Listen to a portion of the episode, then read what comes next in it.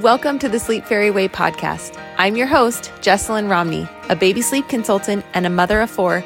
I'm here to teach you everything I know about baby sleep, motherhood, postpartum, and more. I'm so happy you're here.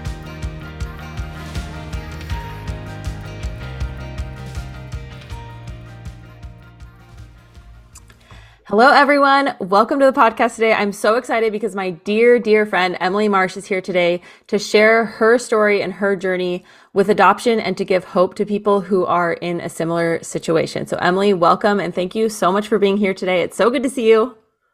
Thank you. Thank you. I'm so excited to be here. I always love having opportunities to share and give hope in the world of adoption. So, excited to be here.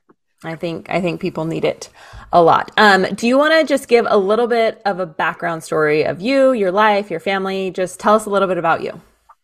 Yeah. So um, my husband Brad and I have been married for 13 years, and uh, about two years into being married, we learned that we were not going to be able to have um, natural biological children, and um, so we have three boys that we have through the miracle of adoption. They are nine, seven, and five, and they are full of energy and personality. Um, so they keep us on our toes, but they're a lot of fun, and um, it's just been really cool to see our family grow in a way that we never thought that had never crossed our minds. And um, anyway, so let's see, we live in American Fork, Utah, and are just living and loving life here. And I'm actually currently expecting through the miracle of embryo adoption, which is another exciting part I'm excited to share today.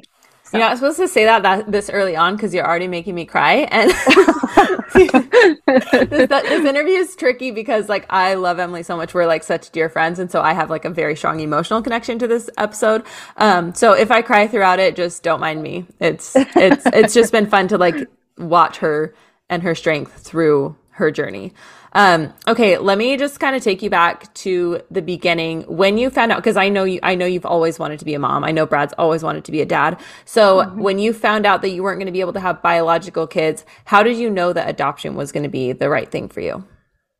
Um, so it all happened rather quickly when we were working through fertility testing.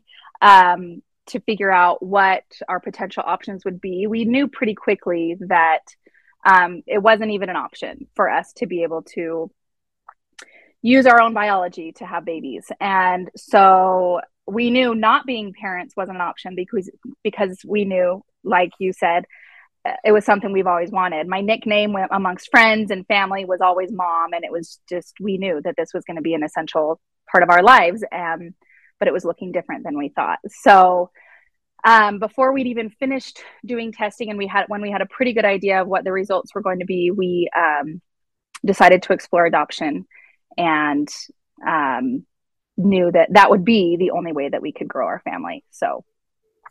Okay that's because i know a lot of people are like surrogacy and they start looking at all these different options but i know that pretty early on like you said you were like adoption is going to be for us. So what did that process look like for you? How did you even know where to start yeah. So um, it was interesting. We had a lot of people questioning us because we so quickly went to adoption. Um, but first and foremost, I think it's important for you to remember and recognize that this is a decision between you and your spouse, and um, and you will be guided. Like the right thing will happen. And um, so it was. It was pretty clear for us, and it was incredibly overwhelming when we first started to explore the world of adoption. This was back in 2012 um, when Google searches weren't quite as refined and all those things. And so, um, and I was not familiar with adoption. I only knew a couple of people in my life that had been adopted.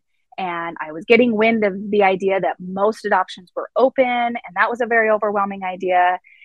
And so, as we started to kind of tell friends and family that we were exploring the world of adoption, um, we were feeling a lot of overwhelm but one thing that we found most helpful was people that were sharing their personal stories. You know, I had a cousin who said, "Well, there's this, a gal in my ward that has adopted um, four kids. She would, I mean, she would love to share her story and help you learn more about the adoption world and that process." And so, as I had more of those recommendations from people, that was what kind of opened the floodgates of what our options and possibilities were as far as that goes.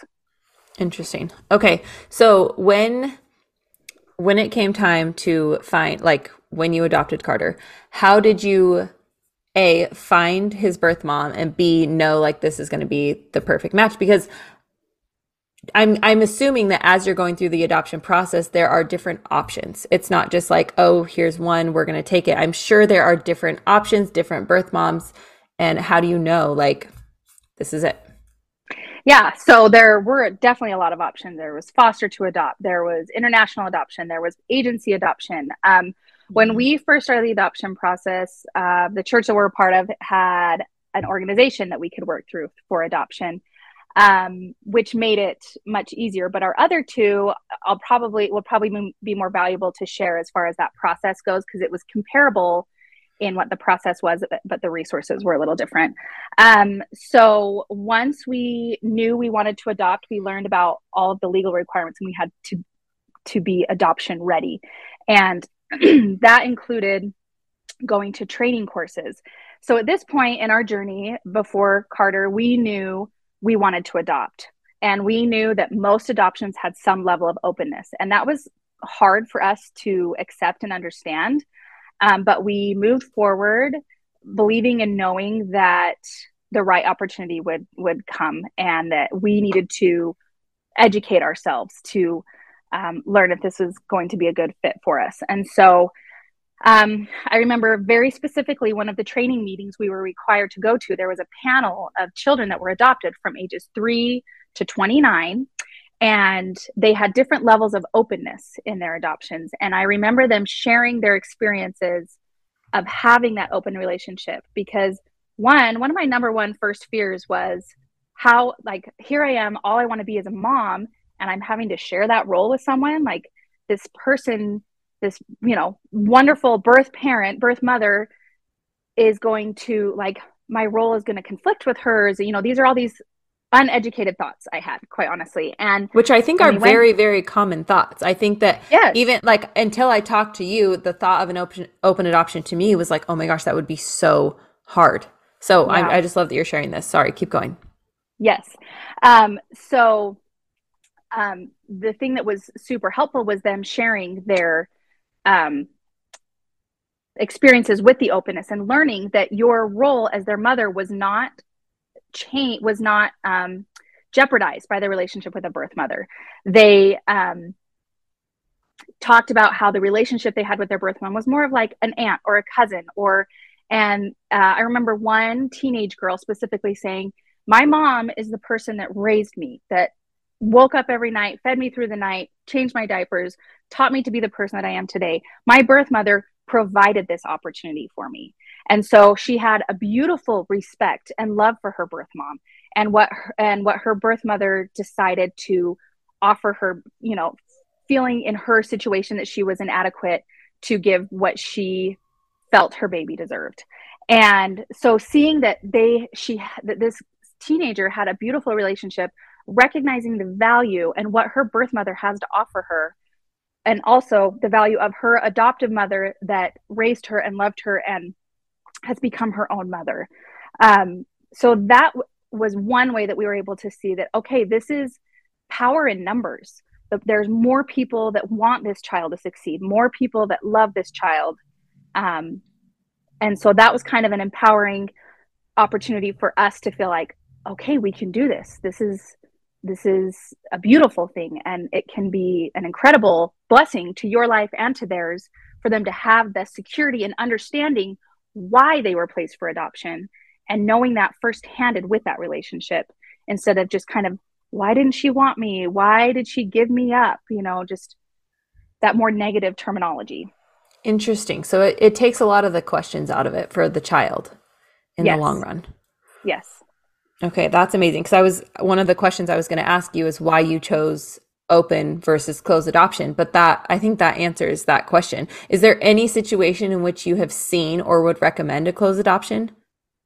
Um, yeah. So it varies in circumstances. In our adoptions they've all been privately done. So we've worked with a private lawyer and our own caseworkers and things like that.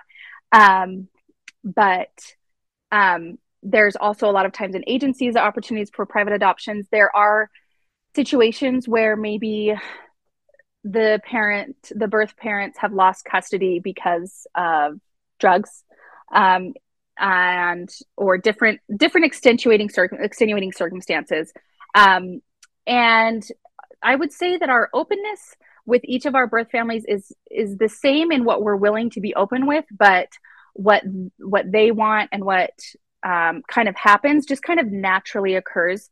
But with um, coming back to answering your question, it's more of if you're seeing that the child's um, confidence and personal security is at risk in in having a relationship, maybe being exposed to things that you wouldn't want a child to be exposed to as far as lifestyle goes, um, or maybe not necessarily closed, but more limited, where you're doing um, kind of uh, lack of, for lack of better terms, like a monitored visit where you, there's like either you or a moderator is there during the visit, so they're not necessarily left alone with the parent. We have never been in those situations, but though we've seen that happen quite a bit, where there's like a moderator in the visits just to help make sure there isn't any exposure to things that they don't want to be exposed to and things like that. So, okay, that's so interesting and so so helpful. I think people who are in this situation and needing to make that decision.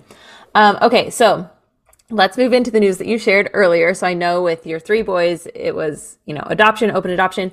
I haven't even asked you with your embryo adoption, is this also an open adoption? But before we get there, can you kind of share a little bit about your journey to get here? And I might just mute myself if I'm going to cry. So, yes, it has been quite a journey. Um, and so a lot of people are unfamiliar with embryo adoption. In fact, my the nurse I had an appointment today in our OB's office, and she had never heard of embryo adoption, which surprised me, being a nurse in an in an OB's office.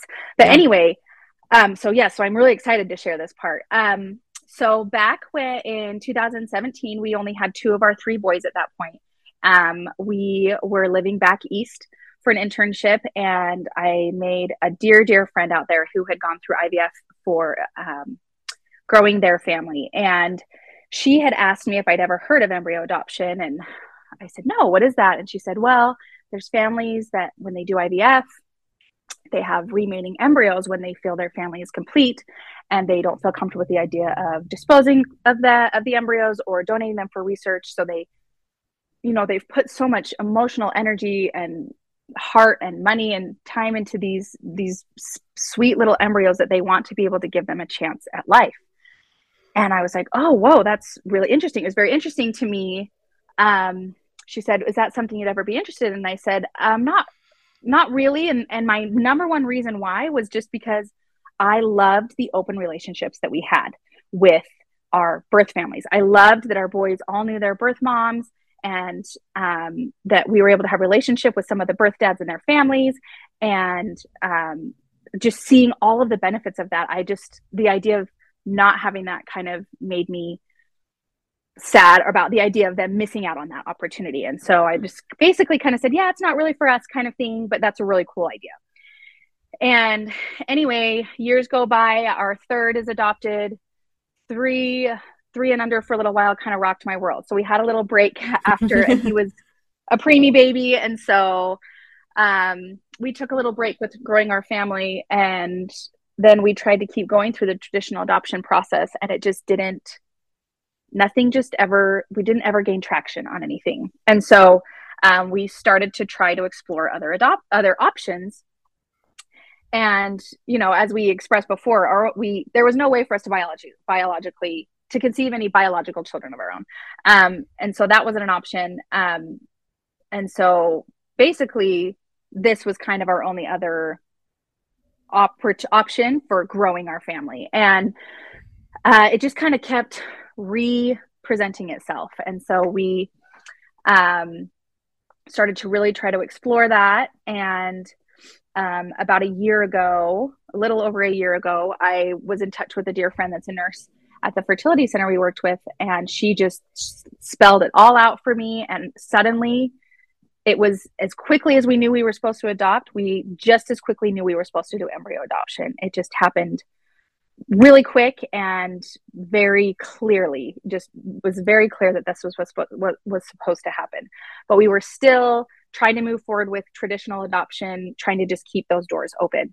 And um, anyway, through a Q&A we did on our Instagram as we were trying to spread um, like it was actually during adoption uh, november it was during adoption month and we were doing kind of a q&a for like people to ask us questions get to know us better to spread the word and um, an anonymous person had asked if we were still considering embryo adoption and i shared or if we had ever considered embryo adoption and i shared in our q&a that yes we actually were openly exploring that option at that point.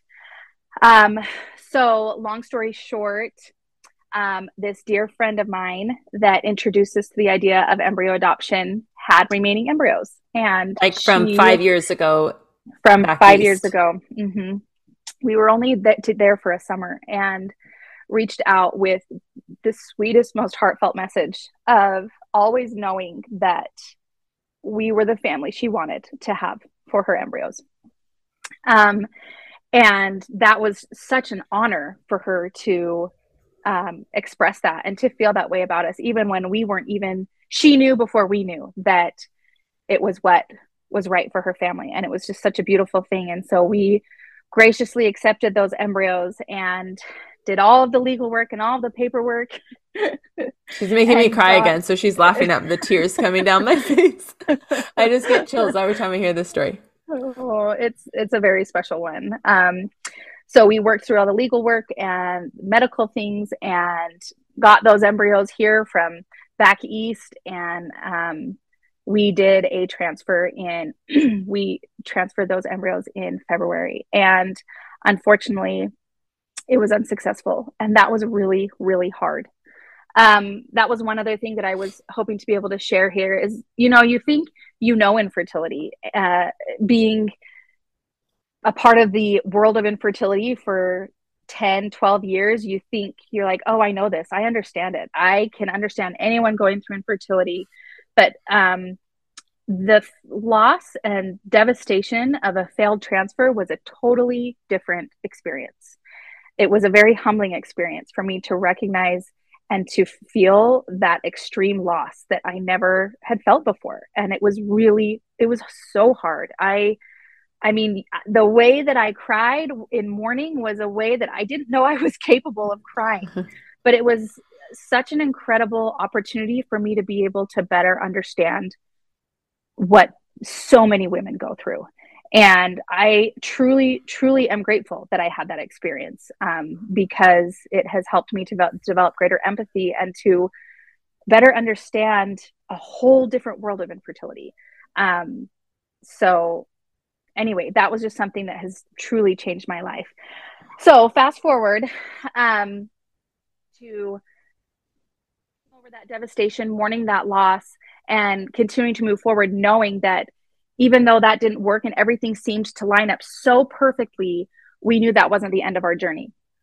And so we took that opportunity to grow and to teach our children the importance of growth and push forward with faith, doing our work. And um, we were able to connect with someone we'd been in contact with back and forth throughout the year. Um, there was um, a Facebook page. There are Facebook pages. So with embryo adoption, you can do private, you can do open. There's a few different options. Um, and I can get into that as I finish this part of the story. Um, for us, we were obviously very interested in open embryo adoption because we loved the relationship that our kids had with our birth families. We loved the idea of them having um, a relationship with the embryo family. And so we were able to connect with a family that used the same fertility center as us that lived here in Utah. And as things lined up and miracles happened, we uh, were able to develop a relationship with this family and they offered us their four embryos. And it all happened very quickly, um, the end of March to the beginning of May. And so then we worked through all the legal work and all of um, the medical work to get all of that started. And we did a transfer in July. And we found out end of July that it worked, which was just such a cool, cool thing. Like it's, it still, still feels, it still feels um, unfamiliar or awkward even to say the words I'm pregnant. And I realize that that's something that's really hard because it's still not an option for a lot of people and and i i say that with so much personal joy, but also reservation, knowing that that those words can be really, really hard for some for a lot of people. I know it's even still hard for me. Um, but it has been a beautiful experience and a beautiful journey for us to be where we are. Um, so to kind of further explain the science of embryo adoption, it's we're adopting these embryos and they're transferring the embryos as if you were an IVF patient. Um, so they pump you full of hormones, you get shots in your bum every day for 12 weeks, and you go a little crazy, but it's all been worth it. But um, anyway, to kind of explain a little bit more about the options for embryo adoption, because I want mm-hmm. people to know about that, is yeah. um, so one route that we started going after our failed transfer, um, our fertility center has an anonymous donor um, list where there are people that have worked with their fertility center and they would like to donate their embryos um, to a family, but they have um, they don't necessarily want to pick who they go to. Um, so there's an anonymous donor program through most fertility centers. They'll have that, and then you can be put on their wait list, and um, you can go through the process of being presented profiles. And the profiles include you know genetic history physical characteristics and things like that of these donor families. Um, so you can pick a fit for your family. And then the way that we connected like i said we were on a facebook page for people that were a part of our church that were looking for families that were also a part of our church to donate their embryos to. And that's how we were able to connect with our family.